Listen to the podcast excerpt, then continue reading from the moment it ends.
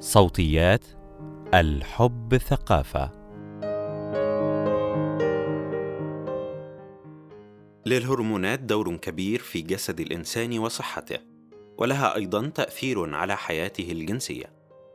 اعرف واعرفي أكثر عن دور الهرمونات من هذا المقال. كل ما تريد وتريدين معرفته عن الهرمونات الجنسية. مقال لمحمود صلاح.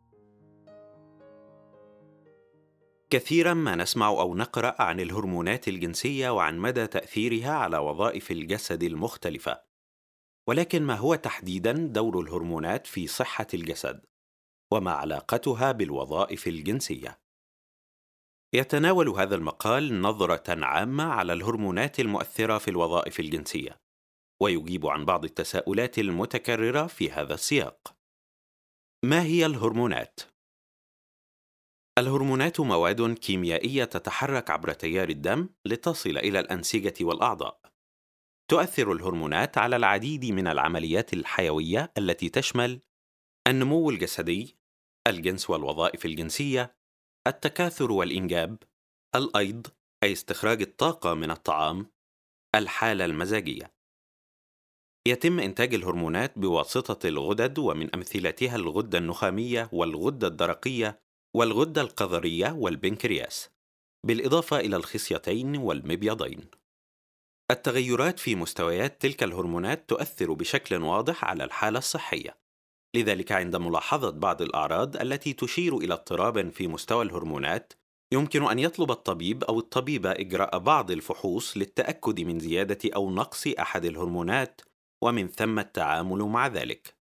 وكما تؤثر الهرمونات على صحتنا العامة فهي تؤثر أيضا على الوظائف الجنسية وهذا ما يركز عليه مقالنا. الهرمونات الجنسية. واحد التستوستيرون.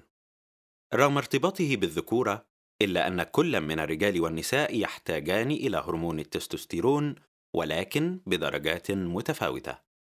التستوستيرون هو هرمون الجنس الرئيسي لدى الذكور وله أدوار مهمة تشمل نمو القضيب والخصيتين وزيادة حجمهما مع البلوغ. نمو شعر الوجه والعانة وعمق الصوت مع البلوغ والتكوين أو الكتلة العضلية. نمو العظام وقوتها. الرغبة الجنسية. إنتاج الحيوانات المنوية. يتم إنتاج هرمون التستوستيرون بالأساس من الخصيتين لدى الذكور ولكن أيضا يتم إنتاجه في المبيضين والغدة الكظرية لدى كل من الذكور والإناث.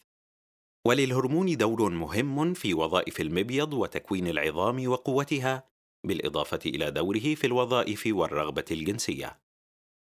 زيادة معدلات هرمون التستوستيرون بشكل مضر مشكلة نادرة الحدوث لأسباب جسدية ولكنها في أغلب الأحيان تحدث نتيجة استخدام الهرمونات الخارجية لزيادة الكتلة العضلية.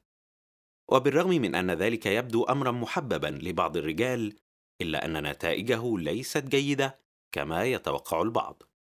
إذ قد يتسبب ذلك في أعراض مثل نقص عدد الحيوانات المنوية وانكماش الخصية وضعف الانتصاب. التأثير بالسلب على صحة القلب وزيادة فرصة الإصابة بنوبة قلبية. تضخم البروستاتا. أمراض الكبد. زيادة الوزن وارتفاع ضغط الدم والكوليسترول. زيادة فرصة حدوث الجلطات. التقلبات المزاجية أما السبب الأكثر شيوعًا لزيادة هرمون التستوستيرون عن المعدلات الطبيعية لدى النساء البيولوجيين فهو متلازمة تكيس المبايض. تميل معدلات هرمون التستوستيرون للنقص مع التقدم في العمر بمعدل واحد إلى 2% لكل سنة.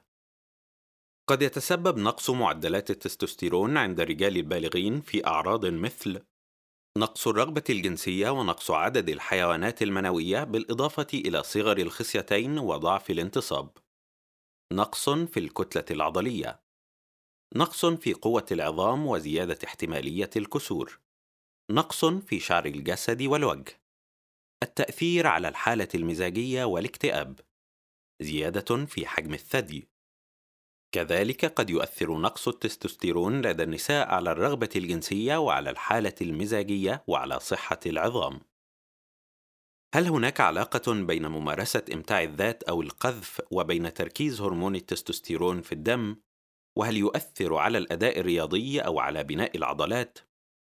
هذا هو أحد الأسئلة المتكررة التي نتلقاها من متابعي الحب ثقافة. ويرجع هذا السؤال عادة للربط المغلوط بين ممارسة إمتاع الذات والتأثير السلبي على الأداء الرياضي وبناء العضلات. تزيد معدلات التستوستيرون خلال ممارسة الجنس أو إمتاع الذات، وتنخفض إلى معدلاتها المعتادة بعد الوصول إلى النشوة الجنسية. تشير الدراسات إلى نتائج متضاربة حول تأثير القذف خلال الجنس أو خلال إمتاع الذات على معدلات هرمون التستوستيرون على المدى القصير. ولكن بوجه عام لا يوجد تأثير على المدى الطويل للقذف أو لممارسة إمتاع الذات على مستويات هرمون التستوستيرون في الدم. كذلك فلا توجد أدلة علمية كافية تشير إلى أن التوقف عن ممارسة إمتاع الذات أو القذف قبل التمرين قد يزيد من معدل بناء العضلات أو من جودة الأداء الرياضي. اثنان الأستروجين الأستروجين والبروجسترون هما هرمونا الجنس الرئيسيين لدى الإناث. ينتج الأستروجين بمقدار محدود لدى الذكور أيضاً. وينتج الأستروجين بالأساس من المبيض وبمقدار أقل من الغدة القذرية والخلايا الدهنية.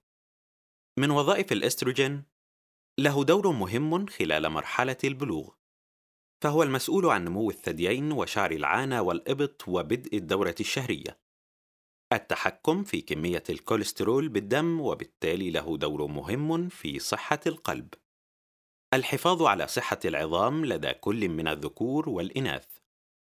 قد يزيد أو يقل الأستروجين لدى كل من الذكور والإناث لأسباب مختلفة، وقد يتسبب ذلك في بعض الأعراض. زيادة هرمون الأستروجين عن المعدلات الطبيعية قد يؤدي إلى لدى الإناث زيادة الوزن، تقلبات الدورة الشهرية، سوء أعراض ما قبل الطمث، الأورام الليفية، الإرهاق، نقص الرغبة الجنسية، الشعور بالاكتئاب والقلق. أما لدى الذكور، زيادة حجم الثديين، ضعف الانتصاب، مشاكل الخصوبة. نقص هرمون الأستروجين قد يؤدي إلى لدى الإناث نقص في معدل الحيض أو توقفه، الشعور بالتدفق الحراري والتعرق الليلي. جفاف المهبل. جفاف الجلد. نقص في الرغبة الجنسية. تقلبات مزاجية. بعض النساء قد يصبن بصداع شديد قبل الحيض يعرف باسم صداع الحيض النصفي أو الصداع الهرموني. أما لدى الذكور زيادة الدهون في منطقة البطن. نقص في الرغبة الجنسية. هرمون الجنس الآخر لدى الإناث هو البروجسترون والذي ينتجه المبيضان بالدرجة الأولى بالإضافة إلى الغدة الكظرية لدى كل من الإناث والذكور. ويلعب هذا الهرمون دورا مهما في الحمل وتنظيم الدورة الشهرية. يعد البروجسترون الرحم لحمل محتمل بعد التبويض عبر تحفيز زيادة سمك بطانة الرحم ومنع الانقباضات لخلق بيئة مناسبة لزرع البويضة المخصبة. ثلاثة الأكسيتوسين والبرولاكتين والدوبامين. هناك بعض الهرمونات الأخرى التي تلعب دورا في الجنس والنمو الجنسي مثل الأكسيتوسين والبرولاكتين والدوبامين. الأكسيتوسين هرمون الحب. يحفز الأكسيتوسين انقباض جدار الرحم خلال عملية الولادة وبسبب هذا التأثير يتم استخدام الأكسيتوسين الدوائي أو الصناعي لتحفيز بدء عملية الولادة إذا لم تبدأ بشكل طبيعي. كذلك مع انتهاء الولادة يلعب الأكسيتوسين دورا في الرضاعة إذ يحفز تحريك اللبن في الثدي ليستطيع الطفل الرضاعة. بالنسبة للرجال يساهم الأكسيتوسين في حركة الحيوانات المنوية. ولكن ما علاقة هذا الهرمون بالحب؟ لاحظ الباحثون في إحدى الدراسات أن تركيز هرمون الأكسيتوسين لدى الشركاء في بداية العلاقة الرومانسية كان أعلى من معدلاته لدى أقرانهم غير المرتبطين. ولا يتوقف الأمر عند الحب، ولكن يلعب الأكسيتوسين دورا مهما أيضا في مقدار الشعور بالنشوة خلال الجنس.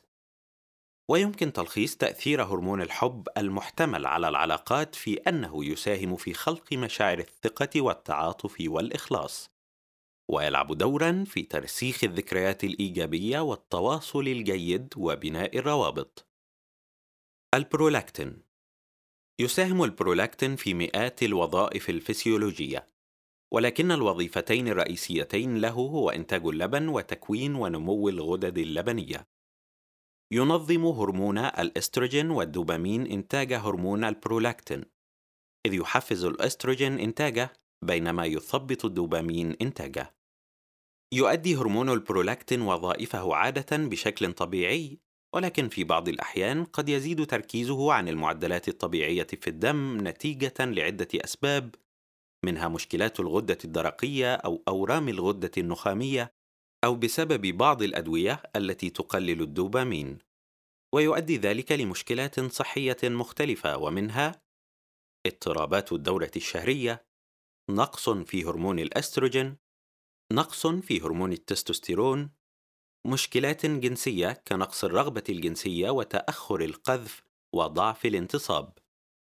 كذلك فإنتاج كميات قليلة للغاية من هرمون البرولاكتين مشكلة صحية نادرة الحدوث، وتحدث في حال نقص نشاط الغدة النخامية، مما يؤثر بالسلب على معدل إنتاج اللبن خلال الرضاعة.